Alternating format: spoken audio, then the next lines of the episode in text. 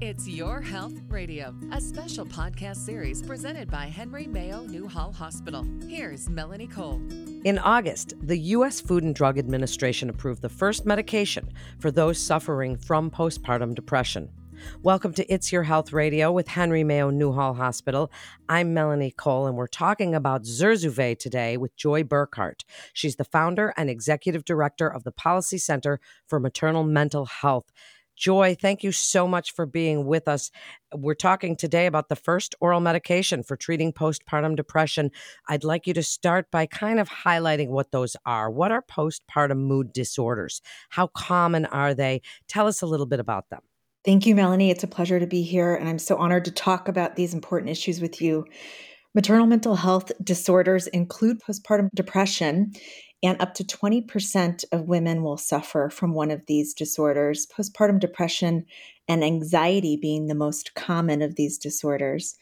Less than 20%, though, are diagnosed, and less than 20% receive any form of treatment. So we have a lot of work to do, and it's an exciting time for the field given the new depression treatment is on the market. Before we talk about that, I'd like you to speak about symptoms because I think women, we tend to feel, oh, this is baby blues, but there's a big difference. We tend to feel, oh, this is normal.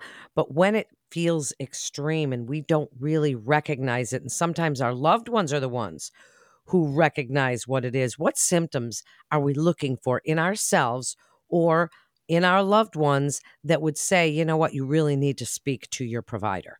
I so appreciate that question. And this can be a very confusing time for new mothers and families alike. We know that we should be experiencing, you know, some sleep deprivation. And of course, we're healing from birth, which could be very involved, C section or traumatic in some way.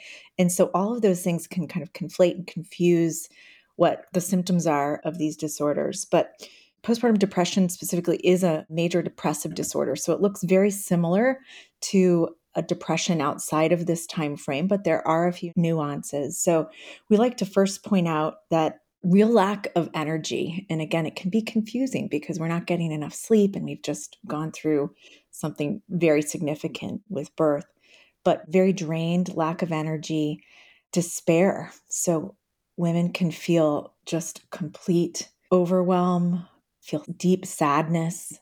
There's often anxiety present, and it can be a precursor to depression if not managed and treated well.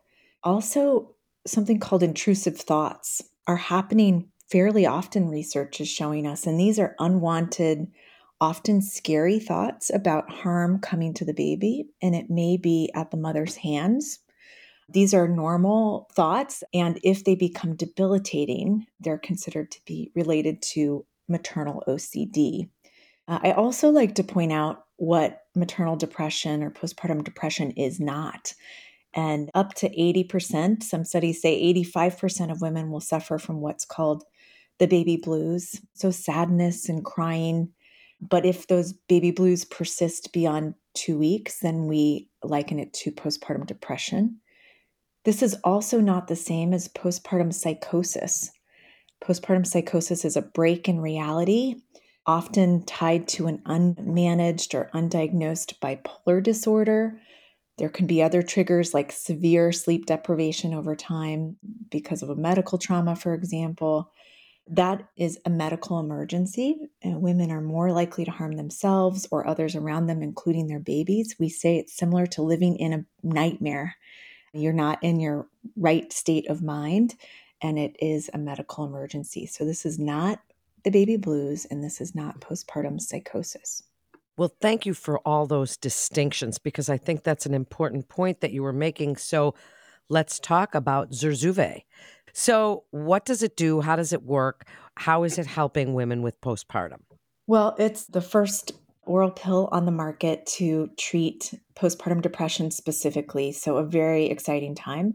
Prior to the oral drug hitting the market, which happened in mid December, we had antidepressants and SSRIs and other drug treatments to treat generalized depression or anxiety, which, if folks know, I think your listeners know, those drug treatments could take weeks, up to six weeks, to see any type of effect. And we would maybe find that there was no help or effect at all in a particular patient and need to try another drug. So, what's so remarkable about Zurzuvae is the fact that it's a 14 day course of treatment. So, it's not something that patients might take for months or even years.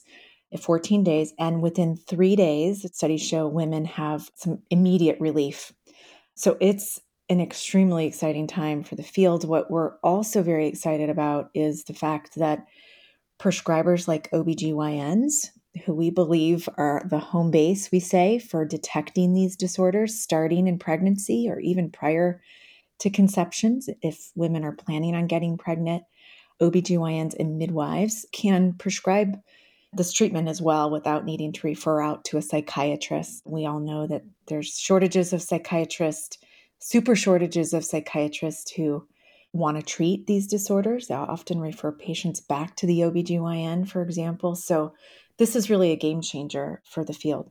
So, how have been the outcomes? Have you seen any results from this? We've heard countless stories from women who've participated in the research about how they felt better immediately. Many of the women in the research studies had severe depression, and so it was critical that they receive immediate help. We also want to point out that untreated depression and anxiety, along with overdose or drug poisoning, is the leading cause of maternal mortality. Maternal suicide is a real problem and opportunity for us to solve for, and this drug is going to help us solve for that crisis. Based on what you just said, if family members, and we did talk about symptoms, but if family members notice this, if you've got a sister, a brother, your spouse, partner, whoever notices, what should they do? How should they proceed if it's true postpartum, this clinical depressive disorder? What do you want family members to know about how to proceed? Well, we definitely want them to feel comfortable speaking to their medical provider. Not all women, though, will, for a variety of reasons, feel comfortable talking to their obstetric provider. There is a new national hotline called the National Maternal Mental Health Hotline through a federal agency referred to as HRSA, and that phone line is 1 833 TLC MAMA.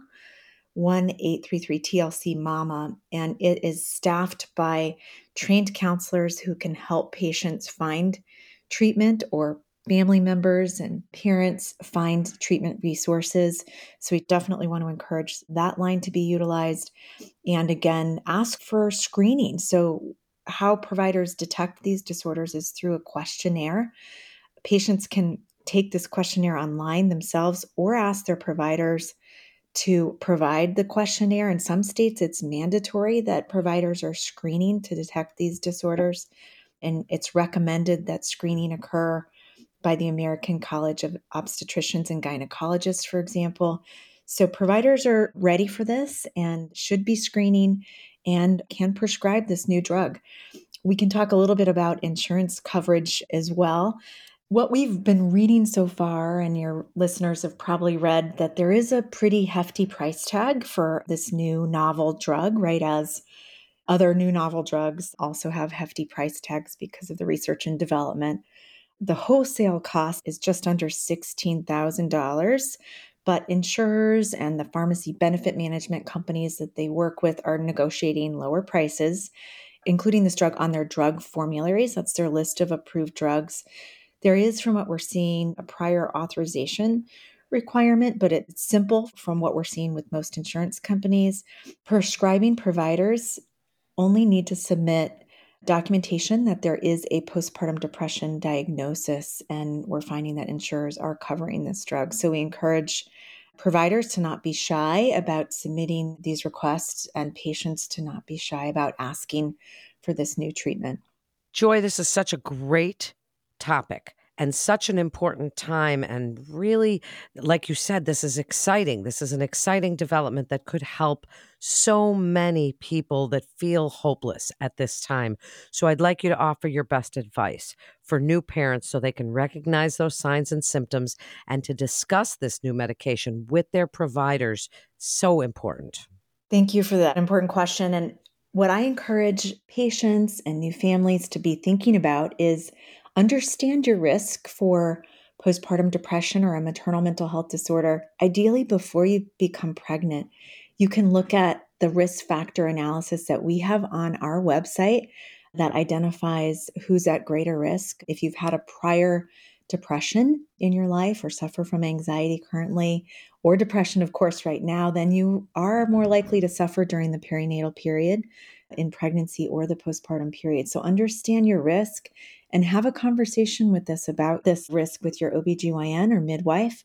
You can take the risk assessment to your prenatal appointment or your postpartum appointment, if you start to feel any symptoms at all, we encourage you to have a conversation with your OBGYN or midwife. You can also seek out mental health care on your own without going through your OBGYN or midwife by seeing a talk therapist like a counselor. There are new clinical certification called a perinatal mental health certified provider, a PMHC you can contact your insurance company or even search your local therapist to find out who in your community has that PMHC designation and outreach them directly. So just know that help is available. This is the most common complication of pregnancy, and you can get help. Thank you so much, Joy. What an important topic this was, and what an informative episode. Thank you so much for sharing your expertise with us today. And for more information about the Policy Center for Maternal Mental Health and Postpartum Depression, you can visit policycentermmh.org. That's policycentermmh.org. You can also visit the Free Health Information Library at library.henrymayo.com. That concludes this episode of It's Your Health Radio with Henry Mayo Newhall Hospital. I'm Melanie Cole. Thanks so much for tuning in today.